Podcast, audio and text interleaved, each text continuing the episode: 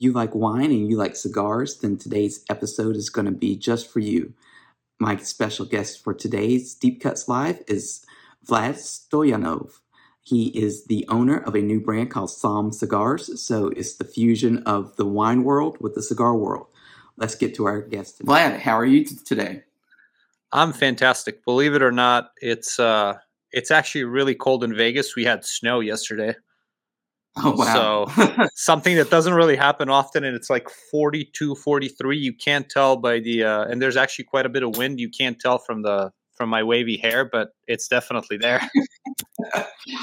Well, like I said, it's great to have you on.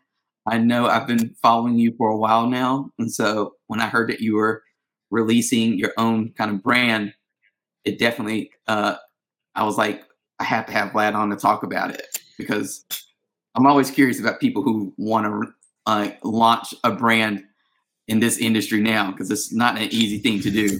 So obviously, you're up for the challenge of what's to come. I've been working with cigars in one shape or form for the past, wow, it's been more than 10 years now. Wow. Obviously, it came through my primarily my hospitality experience. My first cigar came through my wine education, funnily enough. In Europe, I went through this introductory sommelier training. And sommelier is, obviously there's been a little expansion, and like more people are aware of what it is. In its essence, it's really a wine expert, right? Someone who specializes in wine to work primarily in food and beverage within the hospitality industry. However, the sommelier training can come very handy, whether it's, it doesn't have to be food and beverage specifically. It can be tourism related, right? Like you can work just at a winery, you can work as a tour guide. There's a bunch of different things that you can really work with it. The main difference would be in Europe, it's more of a certification, really. It's not a position per se, unless you end up in, a 2 or 3 star Michelin restaurant where you're just doing wine. So I kind of wanted to expand. My background's hospitality, and I do have a hotel management degree and economics degree with a focus in macro and micro and tourism. So during my schooling, I basically wanted to expand and, kind of make my resume stand out. And I always loved food and beverage. I still cook quite a bit. My parents always hosted when I was growing up, and I just wanted to learn more, really. So during this training, we had 2 days that were just focused on cigars. One day was just full theory, right? So 4 hours of just, this is what a cigar is, right? Like going from the basics, like wrapper, binder, filler versus like, This is where the leaves grow on the plant. This is, the higher leaves have higher nicotine content, et cetera, right? Like all these, what I consider pretty basic in standard things now, all the way to, and again, I did this in Europe, primarily because this was a Cuban-focused market. We didn't have the plethora of choices that we have here, right, in the United States. Obviously, the Cubans, you can't walk into your local gas station and buy a Cuban, but like you can in Europe in some cases. So my first cigar was actually a Cuban Punch Punch. And my mentor, Zdravko, was very adamant about, you don't have to smoke a cigar, but this is part of your tool set. You need to learn about it. And it really appealed to me. My dad smoked cigars, or has still smoked cigars since early 90s. His favorite cigars are Romeo and Julieta No. 2. So, basically it was like, hey, these are the 8, 9 different brands from Cuba. Obviously they're available in the market. These are the flavor profiles.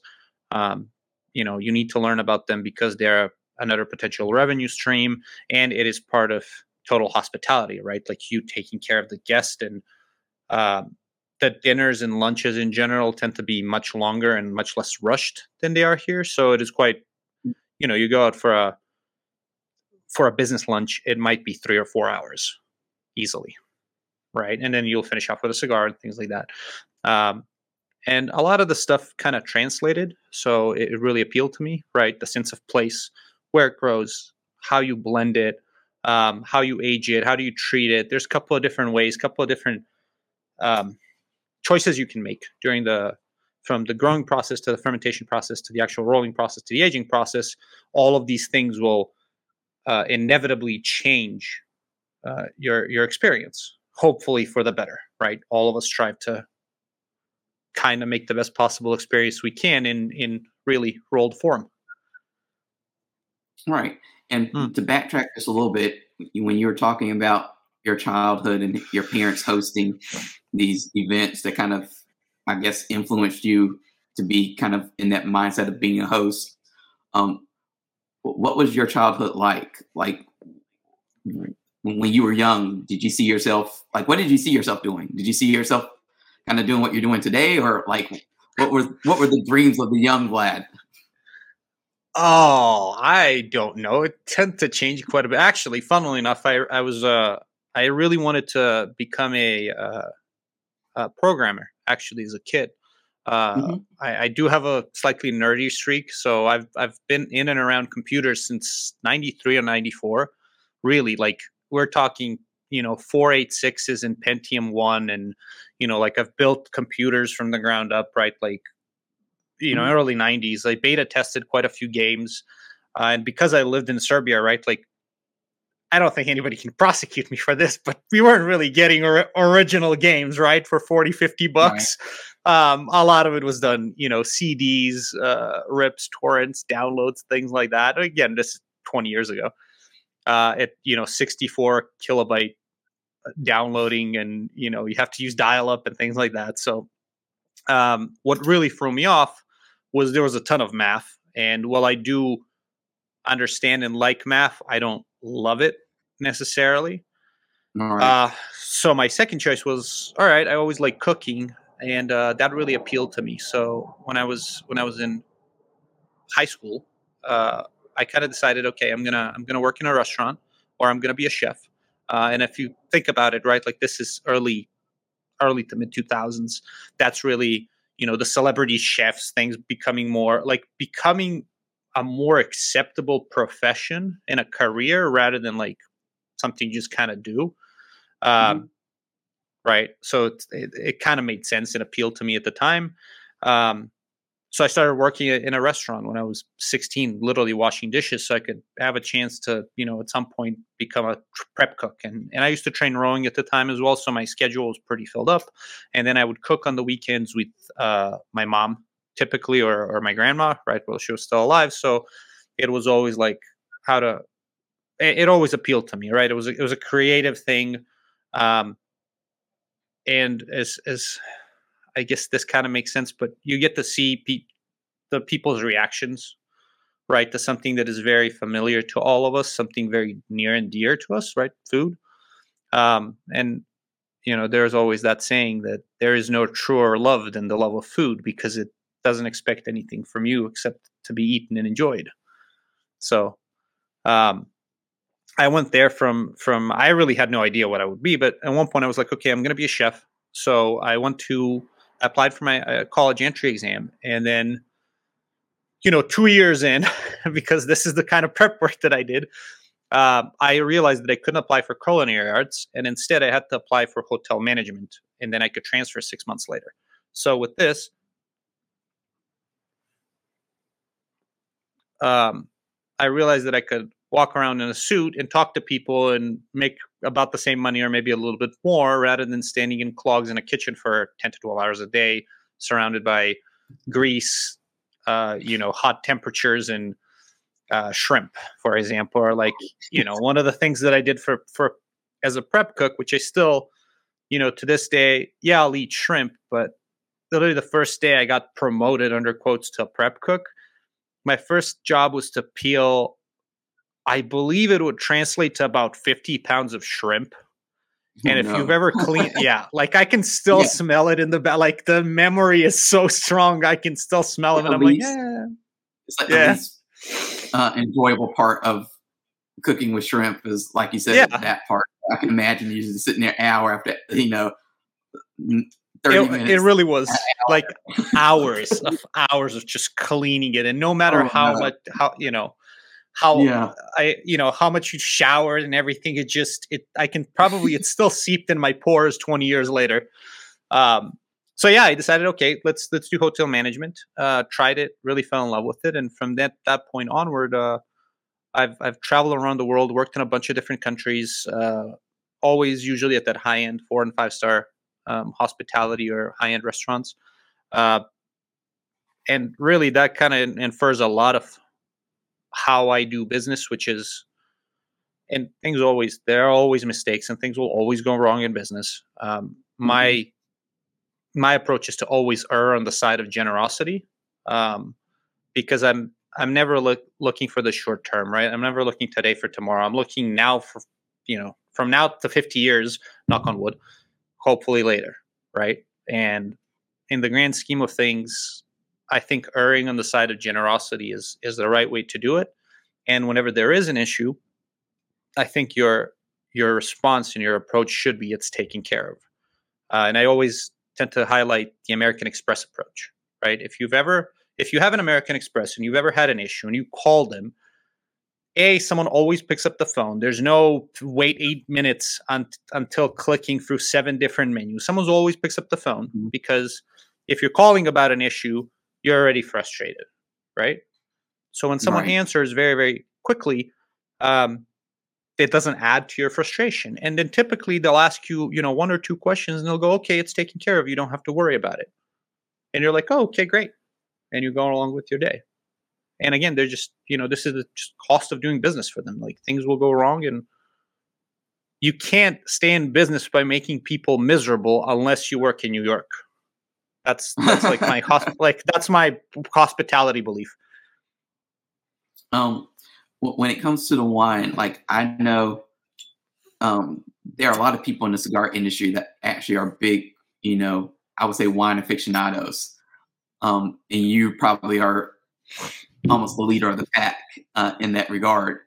So when it comes to wine, like, what about wine, like, really appealed to you? Like, what made you kind of really get into it and, like, say, like, this is awesome. This is great. This is something that I can, you know, really make a career out of.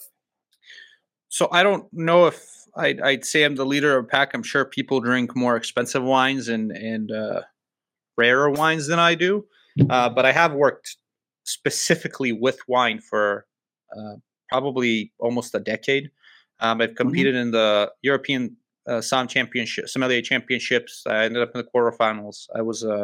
I competed in the United States for the Young SOM competition. I think I placed 3rd. I have a medal somewhere. It was for the West Coast, so it was like 7 or 8 states or something. I forget.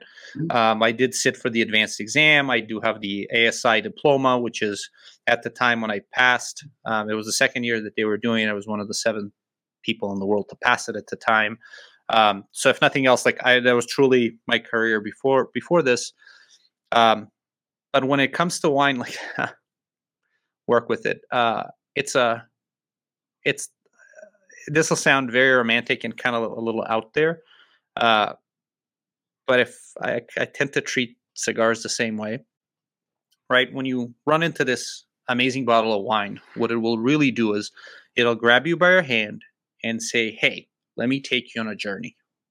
And I'll take you on a journey from wherever you're sitting, whoever you're sitting with. And if they're really close friends, maybe they'll be along for the ride as well. And it'll go, look, this is where I grow. These are the hills that I grow on. This is the sun that's, you know, kissed my skin for the last year while I was growing.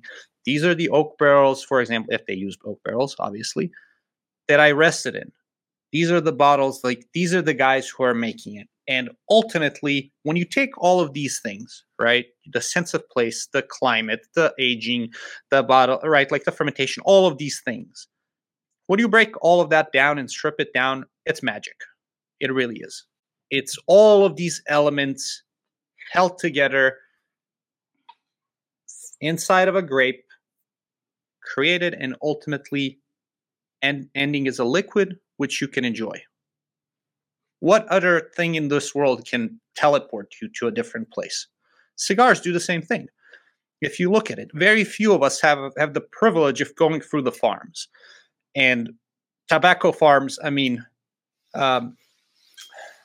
it's a different approach to wine, but wine is a lot more a approachable and easier to get, primarily because there aren't any real major tourist regions that come to mind. And I'm talking about, right, like from a consumer perspective, right? Like if there's no Napa tobacco, right? Something that you're like, oh, we're going to go to Santiago or Esteli for the weekend, right? To taste all these new tobaccos. Right. There isn't something like that. It could be a bunch of different reasons why, but ultimately it's not as approachable. And when it comes to that tobacco, right? Ultimately, this cigar has 54 years worth of aged tobacco combined, right? Especially when you age wine, kind of the same thing happens where you get the privilege of tasting time, right? And these 15 seconds that have passed, we'll never get them back. Yes, we will have this fossil of time that's been recorded, right? Because that really is a fossil of time, but we'll never get it back and we won't be able to taste it. But guess what? A bottle of wine aged for 3, 5, 10, 15 years, or this tobacco that's been aged for 25 years for the wrapper, or the cigar that's been aged for 10 years, these tertiary notes, right? So you have the primary ones, which typically come from, and I'll go to grapes and then switch to tobacco, right? Yeah. So primary notes come from the varietal. Secondary will come from aging, right? Typically, the use of oak. There's a couple of different things that you can use for secondary aging, but primarily when you say secondary aging, you mean oak. And think of it as layers, right? A little layer cake. So the top notes are going to be your primary thing, right? Like, let's say Cabernet. Secondary is going to be oak, let's say French oak. And then tertiary notes, there's these notes that develop over time. That's literally the taste of time. So very long way of saying, why do you like wine and why do you like cigars? It's the ability to taste the passion of people who've made it, nurtured it. What did they think when they made this? Much like, you know, what do you get when you dry age steak? You taste time, right? You taste the actual impact of time over 18, 27, 90 days. Mm-hmm. So very, very long way of saying it's magic. So for someone like you who has experience with wine stuff, if someone is not as well versed in wine as you, like, and they want to pick out a good bottle of wine, is it almost like cigars where you kind of have to experiment and, you know, find out, like, taste a bunch of different wines and figure out what you like and what you don't like? Or is there any tips that you usually give people on how to find a wine that might resonate with them and their palate? Yes. I always urge experimentation. I always, when people say, oh, I just drink X or I just smoke Y, I always tend to nudge them very gently and be like, look, you're robbing yourself. I'm not saying this is good or bad. You're robbing yourself of more experiences, right? When you say, I just drink rosé. Well, why? You have the option of tasting white wine, sparkling wine, dessert wine, red wine. There's a plethora. You're locking yourself out of 80% of the world. So yes, exploration, 100%. Try stuff that you've never heard about. Try, if you like Napa cabs, I urge you to try Rioja, right? Or Ribera del Duero. Spanish wines, very approachable, fruit forward. You get very similar profiles. However, this is old world, right? European way. You can try Rhone, right? Southern or Northern Rhone. Think Paso and Napa. It's not really a great comparison, but if you like those styles, whether Paso or Napa cabs, I say try those things. It's an approachable, very similar way, which it works for cigars, right? Let's say you enjoy very pepper forward cigars, but you want to slowly maybe transition into something that's a little bit creamier. There's a couple of brands that are known for this profile where you still get the spice, right, that you're used to out of a Nicaraguan cigar, and I'm talking very broad strokes here, but it might have more creaminess to it. So you're slowly transitioning from this, you know, full-bodied pepper in your face to slowly maybe like the medium to full, or maybe medium-bodied medium strength, medium full strength cigars. So yes, exploration always, always, always. As far as, I guess if price plays a point, and it should, because you're kind of looking for the best bang for your buck and something that corresponds to your palate.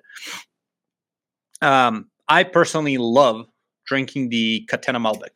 Catena is, it's very, you can find it very easily. Total Wine, Costco. I don't know if you can find them in grocery stores like Target. I don't think I've ever bought wine in Target. But again, it's very approachable, and there's enough Costco's, and hopefully you're a member. I think Costco is phenomenal. So you can very easily find it, and I think it's $20 or less. High elevation vineyards, very elegant, but you get the purity and power of Napa fruit without it being cloying and overpowering. And it's like $20. I always have at least a bottle in my house. And my girlfriend and I will just open it. If we have friends over, it kind of hits across the board.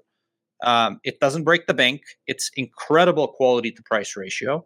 That's, of course, if you like red wines. For whites, again, very, very... I actually can't remember when I bought a white last time around, just because my girlfriend doesn't really drink a lot of wine and or drink a lot of white wine. Let me preface that. I love white Bordeaux, so... I will, Doisy Daëne is a very, very good one. It doesn't break the bank. I think it's like 30-something bucks. Again, that's Bordeaux, so it's Sauvignon Blanc, but it does age in oak. It has this beautiful vineyard peach. Try it, see if you like that style. Italy is incredible as well for whites and reds. The country is an absolute cradle of wine. So if you go north to south, you have an incredible array of different things you can try, and just exploring Italy alone might take you months, years, if you do it right, until you figure out at least a region that you enjoy.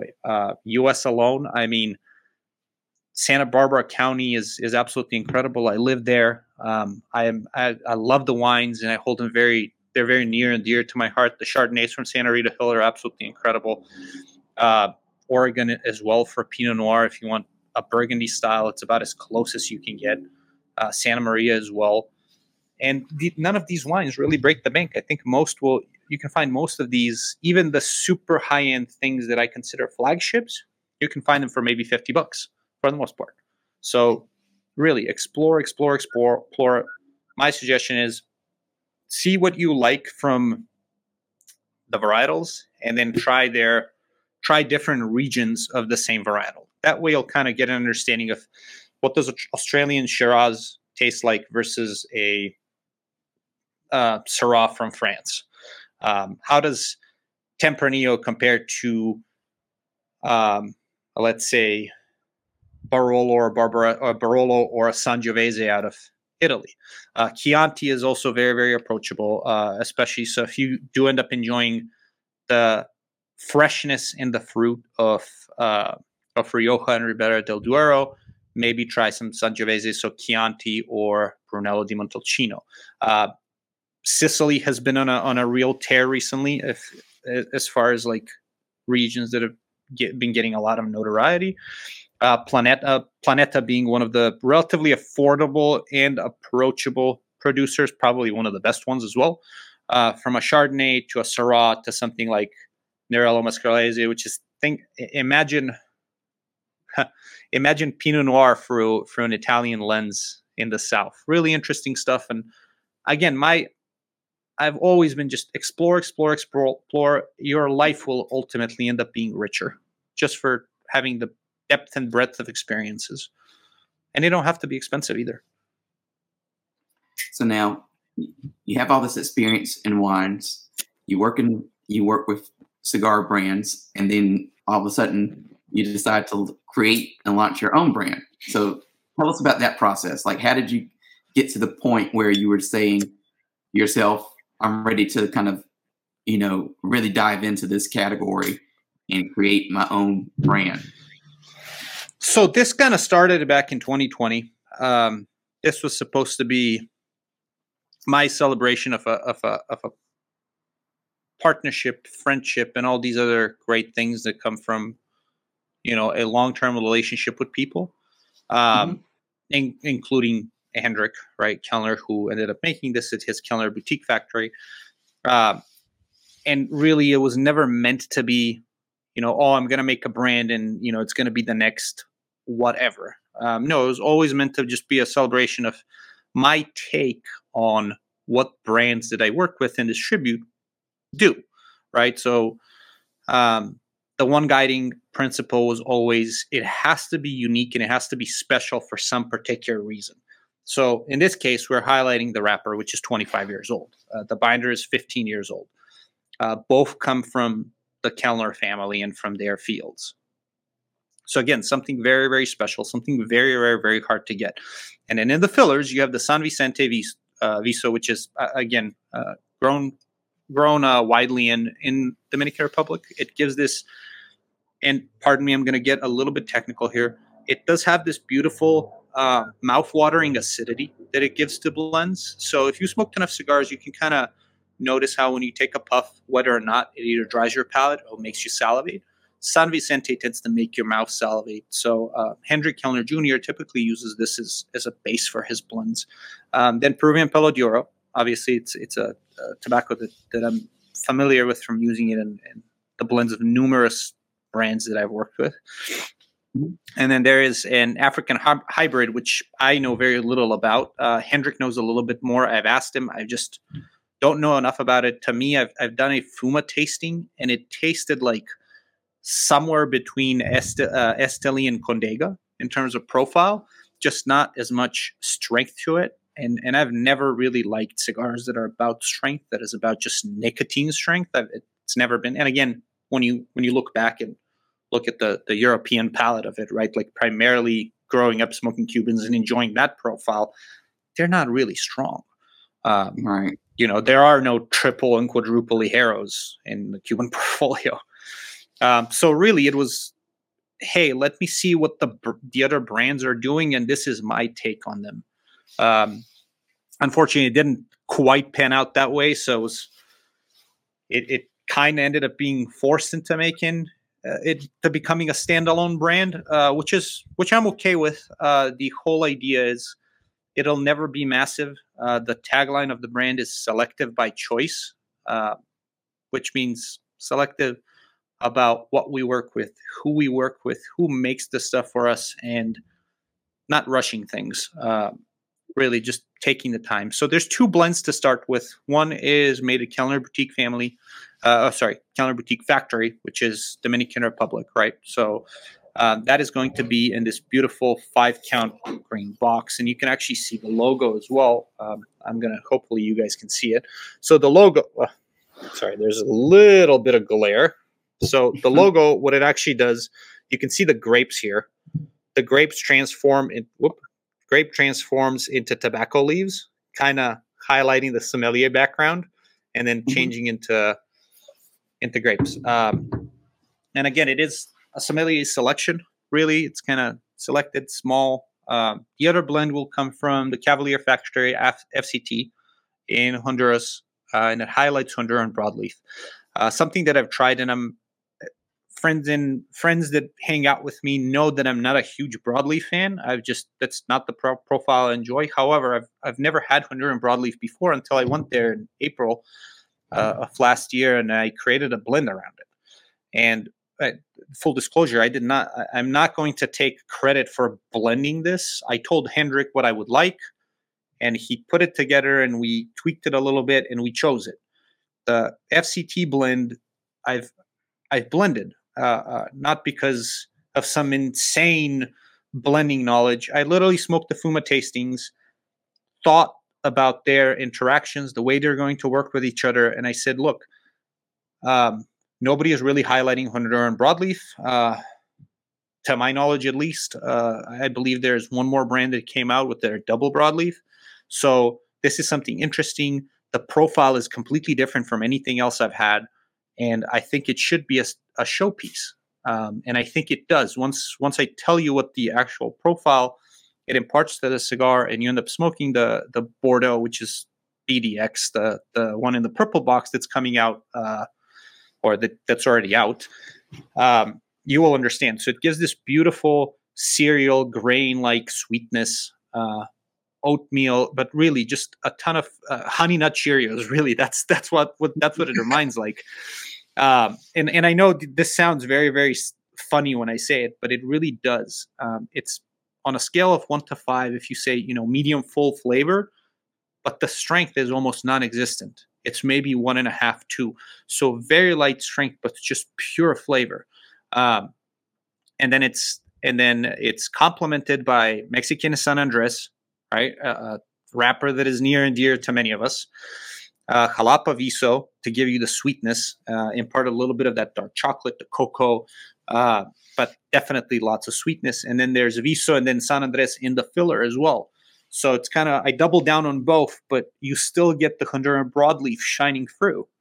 So yeah, ultimately my question is, and this mostly comes from the wine world, like, what are you adding to the conversation? Like, why this instead of whatever else that's been, what hasn't been done? So I banked on the 54 years worth of aged tobacco from one of the most elite small factories in existence, Kelner Boutique Factory. And then the other blend leans into the Honduran broadleaf, a tobacco, to my knowledge, that nobody is really using and highlighting. That's not to say that there isn't, just to my knowledge, nobody is really, making it a signature. So I hope people are going to like it and it adds something to the conversation. I do plan on working with that and just seeing how I can highlight it in the future blends. And then the partnership portion of it, my take on brands that I distribute, I think that might still happen. We might do an Uncle Vlad because we do Judgy Bobby, and Judgy Bobby means Uncle Bob in Albanian. So you might do an Uncle Vlad, but in Serbian, as a little homage.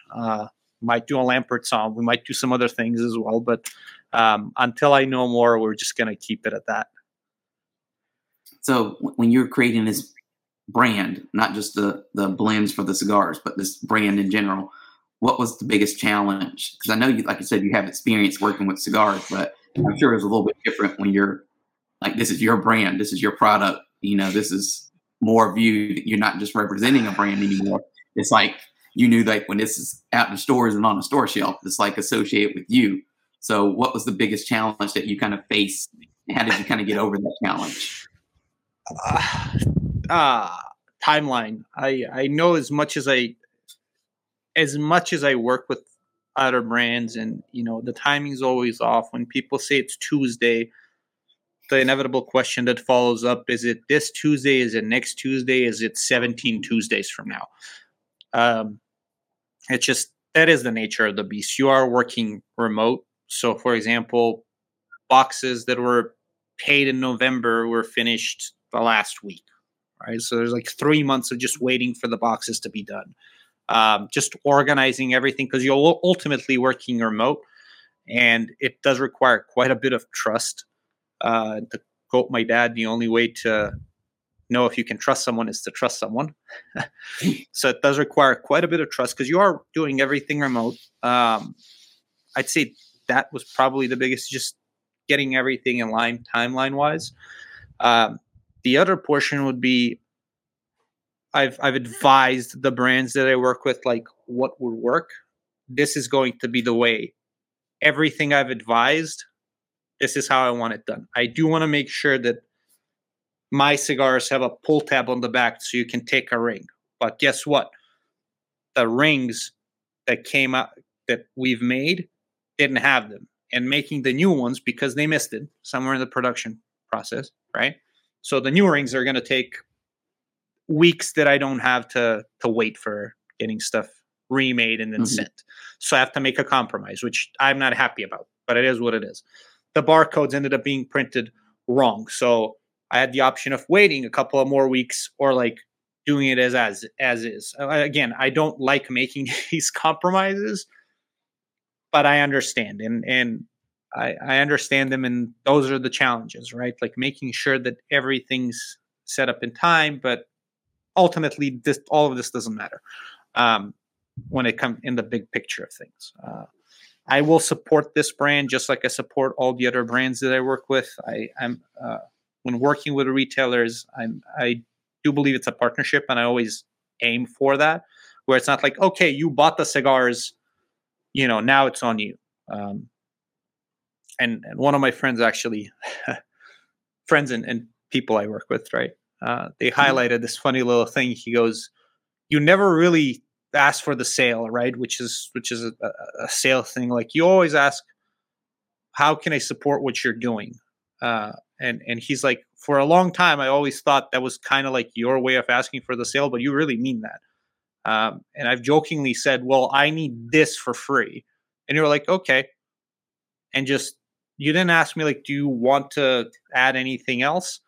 And I kind of felt bad, so I ended up adding some stuff on top of it anyway. And I'm like, no, I really do mean this. Like, I enjoy talking to people because of the hospitality background. I love meeting people and like, hey, when someone buys this cigar, I'm happy. You're supporting me and deciding that for whatever reason, in this current moment, my cigar appealed to you out of thousands upon thousands of others that are different in ways from my cigar, but you said, hey, this appealed to me and you're supporting what I'm doing, which is to me the most humbling and terrifying thing I can have. I don't know if I explained it well. It's just when you told your friends and your peers and your girlfriend that, you know, you were going to start this brand, like, did anyone say, like, are you sure you want to do this? Because I know when I first started doing these interviews, I used to ask people, like, what advice do you have for people who want to start their own brand? And lots of the brand owners would say, don't, you know, that would be their advice. So it's like, did you get that from anyone where they're like, you're like, hey, I'm going to start my own brand. It's, you know, it'll come out in 2022, 2023. And they're like, why? There's so many hurdles. You just can't get a product these days and like send it out. So did anybody was like, Vlad, like, what are you doing? Like, did anybody kind of give you that feedback, or they were just like, yeah, go for it? Not at all, actually. Everybody was really supportive, and very, both privately and publicly. I do want to highlight Stefan Lampert, he's a friend, and I do consider him a friend, and he's a business partner, right? I distribute his brand here. He was extremely supportive, which kind of surprised me in a way, just because as a right, technically it would be a competing brand, but it really isn't, right? Right. Everybody was super supportive. A lot of my friends actually said, what took you so long?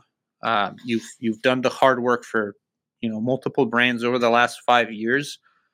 You know, why didn't you? And it never really came to me as an idea, primarily because I didn't think I could add a lot to the already existing stuff.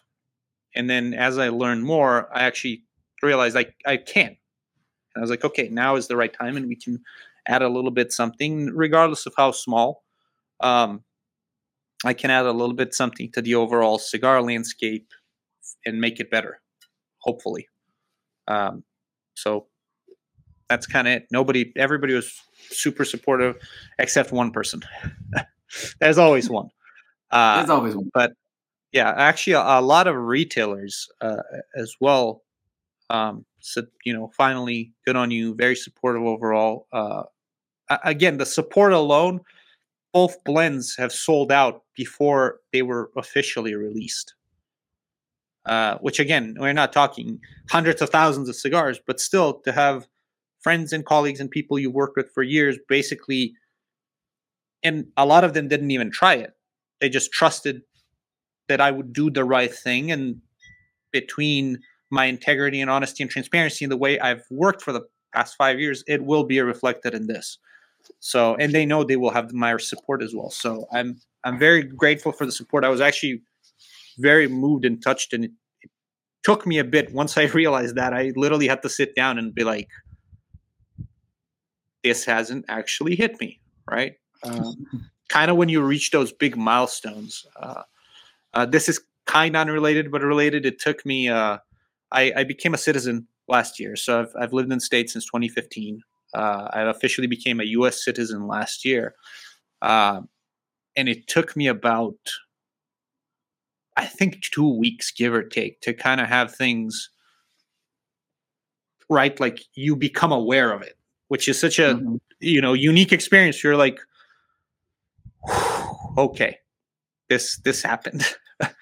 Kind of like with these cigars. I mean, we've seen them last week or early February. I was in Dominican Republic and I saw these cigars and we lit them up and I smoked them up and I went, you know, holy beep. Like this is real. Like this is real. The boxes are here. The cigars are here. Like it's smoking incredible. Like it's unique. It's great. Like I need to take all these, I need to take these very detailed notes for my own, I think, to make sure that it still corresponds to what I initially found in them. And then it ended up being 2 pages worth, right? Like if you print it double-sided, it's one piece of paper. So when I did these events that kind of highlighted and introduced it to people, they were unfortunately exposed to my brain, to my internal. Like I didn't edit them at all. I literally just copy pasted of what I wrote and guided people for this whole experience. We guided them on this attentive appreciation experience, and it was great, I think. I think what you said about your experiences in launching this is an important thing to highlight, because in entrepreneurship, you know, people automatically think product, but they forget that it takes a lot to actually launch a product. Like you can create the best product ever, but as you said, if you had a bad reputation, or if that, what you talked about at the beginning of the interview, that generosity factor hadn't been there, and that hospitality mindset hadn't been there, and that played all these years, you know, you would be probably sitting here still like with lots of product that you needed to sell. And, you know, maybe not feeling as confident, but, you know, there'll be lots of pressure on you to, you know, get this product moved. So I think people need to remember, you know, with business, you know, that relationship is really important. And, you know, you have to spend some time and sometimes some years, like really building up your reputation and maintaining those relationships. And don't be one of those people who just tap into a relationship when you need something. You know, 100%. I think you nailed it. And then especially for the one other thing was like, okay, what happens, right? Like someone asked, well, what happens if you can't sell these at, you know, all these cigars? And my response was like, I think they're great. I'll smoke all of them. I'll give them away for friends and family. Because ultimately, as much as I want to share them and make this available to people and have them try it and support it and hopefully like them as much as I do, ultimately, if it's not a good fit, I'll smoke all of them, and because I committed to them, I love them. I thought it was great. So that's the unknown factor of how it's going to go. And then, yeah, absolutely. For the relationships, when it comes to, if you work hard and focus on doing the right thing, everything else will fall into place. I really am a massive believer in this, and relationships are priceless. There are no relationships that you should sacrifice for money, in my opinion. I always look for it long term, and ultimately the relationships are more important. At least that has always been my guiding principle, which I've picked very early on from one of my early mentors. And I was just like, focus, you know, make sure that it's not one-sided, make sure that it's always a give and take, if you will, right? Like make sure that it's always supportive on both ways. And you know, I'm friends and I work with a lot of retailers, and, actually I'll change it, right? When my buddies started their businesses, I was in Serbia last year, visiting him, and he's one of my early mentors. Mentees. He actually just competed in the world championship, got the quarterfinals. I'm very proud of him. We went to his restaurant and he wanted to give me a discount, which really annoyed me because I'm there to support him. I don't want a discount. I told him to give me a discount once he's booked up for the next 6 weeks in advance. Mm-hmm. And I don't want a discount. Then give me a table, because I'll care that. You do want to support your friends, and you know, don't ask them for discounts if they just started. You want to support them. And I do the same for retailers. I've told them, they're like, no, we'll just do wholesale. No, I'll buy whatever it is that I need retail. They're like, why? They're like, you know, don't be silly. And I'm like, I'm supporting your business. You've bought a bunch of stuff from me. Why would I not return the favor? Mm-hmm. And like, I'll smoke them. Yeah, ultimately, would it be better if I got the cigars at wholesale pricing? Yeah, absolutely. But I want to support their business, regardless if they just started out or they have, you know, are doing millions or double-digit millions worth of revenue. It doesn't matter. I just want to support them. Yeah, definitely. And that makes perfect sense, because I always feel, you know, working on the media side of the cigar industry in particular, the mindset is always like, oh, you want to get into the media side so you can get free samples and stuff. And yet I buy a whole bunch of, if somebody comes out with a cigar that I'm really interested in, I'll buy it, you know? And it's like, I don't think we're all, like you said, I think it's just a bad mindset to get into where you look for favors or handouts, because it's a business, and a business is there to make money, there to support them, their family, their dreams and stuff like that. So let's not discredit, you know, their dream and their efforts by asking for, you know, free stuff or handouts or discounts. That's my mentality, at least. It's you know, I completely agree, and I share with you. And you mentioned new cigars coming out. I actually I tend to explore and just try whenever people come out with new stuff, mostly because I want to try and understand where they were going with this, right? Mm-hmm. Which kind of goes back to what I was saying, like, what are they adding to the overall conversation? What are they adding to the cigar landscape? Because if it's another, I'm not actually going to highlight it because there's no nice way of saying it. Like, if it's, right.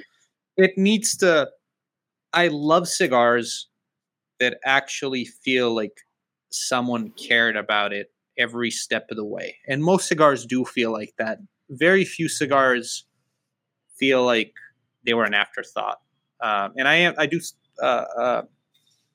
very rarely have I actually encountered that. This is a small industry, and most people are very passionate about what they do, especially because it carries their name. So I always try to understand where they were going, you know, what's the idea behind it. And I enjoyed quite a few other brands. I mean, I smoked them with some regularity. Most people are like, oh, you mostly probably just smoke your stuff. And I'm like, no, I smoke everything under the sun, because and this also comes from the wine world. I won't I like to call it palate blindness or tunnel vision, if you will, where you kind of just get used to enjoying a certain style and you kind of become blind to everything else. So I've given a wine to a winemaker at one of the tastings. This was probably 5 years ago. That was from their neighboring vineyard, and they're good friends with the winemakers, and they share wines all the time. He drank it, and I was like, "Oh, this is terrible." Obviously, blah blah blah blah. And I'm like, "You've had that wine with the label with us 4 days ago and said it was incredible." So, right. You develop palate blindness. And I know where my biases are when it comes to, right, from a personal standpoint, what I enjoy smoking. But that is different when I'm looking at it from a business standpoint or when I'm reviewing cigars for Cigar Journal. Yes. Ultimately you are using an imperfect tool. You're using your palate to kind of judge something. Not ultimately whether you like it or not. You're looking for the profile, whether it's complex, all the things it can be, you know, everything. And we're talking about the profile. Those are things that are subjective to a certain extent. The things that are, the cigars are judged objectively, meaning construction, the way it was rolled, right? Like the bunching, burn rate, et cetera, right? Like smoke production. These are all objective things that we can all kind of agree on. So I know where my biases are. And funnily enough, one of the cigars that I rated the highest is something that I would probably never smoke. And I don't particularly like the profile. It's not something that I enjoy. But it was an incredible cigar, even if it is a profile that I don't enjoy, which comes back from rating wines, right? Like you have to take your personal bias or try to hedge it as much as possible and say, okay, I might not enjoy this style, but this is what the blender intended. It is a phenomenal representation of what the style is. So it gets really high marks. I actually ended up buying a box of that, funnily enough, at full price from a retailer in California, no less. So the prices were.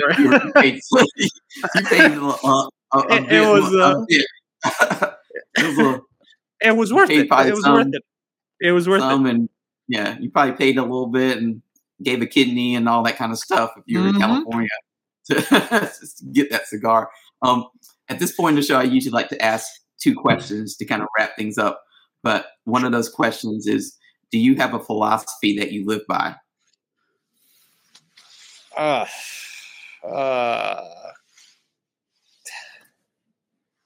have a couple of guiding principles. Okay. One of them being consistency, which is something that a lot of us struggle. And then something that I actually stole out of a hospitality book. It's called constant gentle pressure. So if you ever want to make changes over a long period of time, especially when it comes to dealing with people, it has to be constant, gentle pressure. If you're not constant, it'll come off as wishy-washy and non-committal.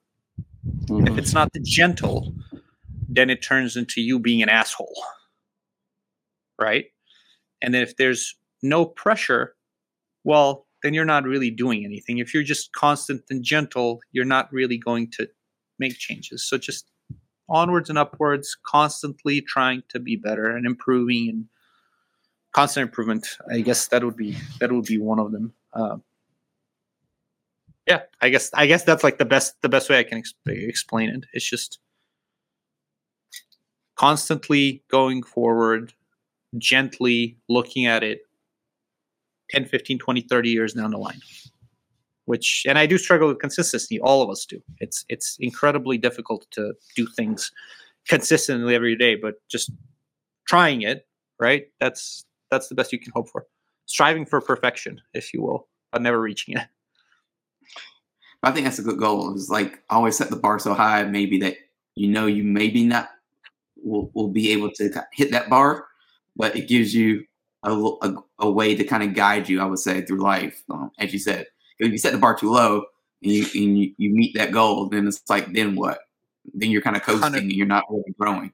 So 100%. You can't really rest on your laurels, as weird as that sounds. Like, your goals should be high and you should strive and work very hard towards them. And yeah, absolutely. I mean, it comes down to, when it comes to those goals, it's got to be high and you have to hold yourself accountable. And my girlfriend laughs because I really am my own harshest critic. And I don't think that's probably something I should probably work on, but I really do put a lot of pressure on me to just do better. And I get annoyed when I don't meet my own expectations, even however high they are. There's, I know I could have done better, and it just tends to be I'm sure that if there's someone who's really into psychology can break this down for me, which probably explains the lack of hair. Now that makes complete sense. Like, I have no more hair left to lose, so it works. The last question of the interview is, I want you to finish the sentence, and this might be a good play off of what you just said, but that sentence is, Vlad is incredibly hard on himself? ? I guess. Let's just leave it at that. I feel extremely bad when I don't meet those expectations, and especially when it comes to other people, like when it comes to me taking care of other people. much to the annoyance of my close friends, where I just go, the hospitality thing really flows into everything, everything that I do. And, you know, I always put myself, I'm like, how would I hypothetically like to be treated if I was in their position? And it always ends up being at that 5-star hospitality level. Can you tell people what for those people who are not watching, of course, but what website they need to visit, what social media you have that they can keep in touch with you and also your brand? So the website should be done probably next week. It's going to be Somm Cigars. That's SOMM Cigars.com. You'll be able to get in touch with them. There'll be very detailed tasting notes of all the cigars, obviously beauty shots, things like that, as well as locations where you can buy them. The press release that has already gone out will specify the original, 12, 13 shops that are the original founders, if you will, of the brand, like from the ground up. We will highlight where they'll be available. The whole brand, really the idea is to kind of cap it to a number of 50 people, because that is something where I can really deliver the personal touch and be there at least once or twice a year. So we probably won't go past 50 retailers around the country. And then my social media, which I get constant flack for not being active. I believe my last post was from last year. I mostly use Instagram for throwing likes, sharing stories where people have tagged me, or sending memes to about 12 different people. So if you do want to follow that, it'll be Vlad the Somm, VLAD, the Somm, right short for sommelier. I'll do better, I promise. That has been the one thing I've been promising to myself for 2 years, and I just not really getting anywhere. But I will try, and hopefully we get to see each other in person. I do travel. I do probably about 100 events a year, so I travel around the country. So hopefully we'll see each other in person, at one of the stores. I will probably post it on Instagram, I promise. Hopefully it's before and not a year after, but yeah, awesome. I promise. I don't even have Facebook anymore. Like, LinkedIn hasn't been updated in like 4 years, probably. You know, I'm very much like, hey, this is I've private, if you will, as a social media wise. Like, I just keep a close group of friends, and like I don't post anything because I don't feel like I have a lot to add to the conversation social media wise. Yeah, that's great. I want to thank you for being on today, and I want to thank you for watching. If you're watching and you want to watch this episode in its entirety, you can go to deepcutslive.com, and also all the other episodes. They're over 100 now, so you have plenty to keep you busy for a while. You can catch them on there. And if you're listening to this on any of the podcasting apps like Apple or Spotify or iHeartRadio, just make sure you hit that subscribe button, and also leave a comment, because I like reading comments. And there's also always room for improvement. I'm my own harsh critic as well. So here's my promise. If you leave comments, I will go through and answer them as well. How about that? That is my commitment for being better when it comes to social media. Awesome.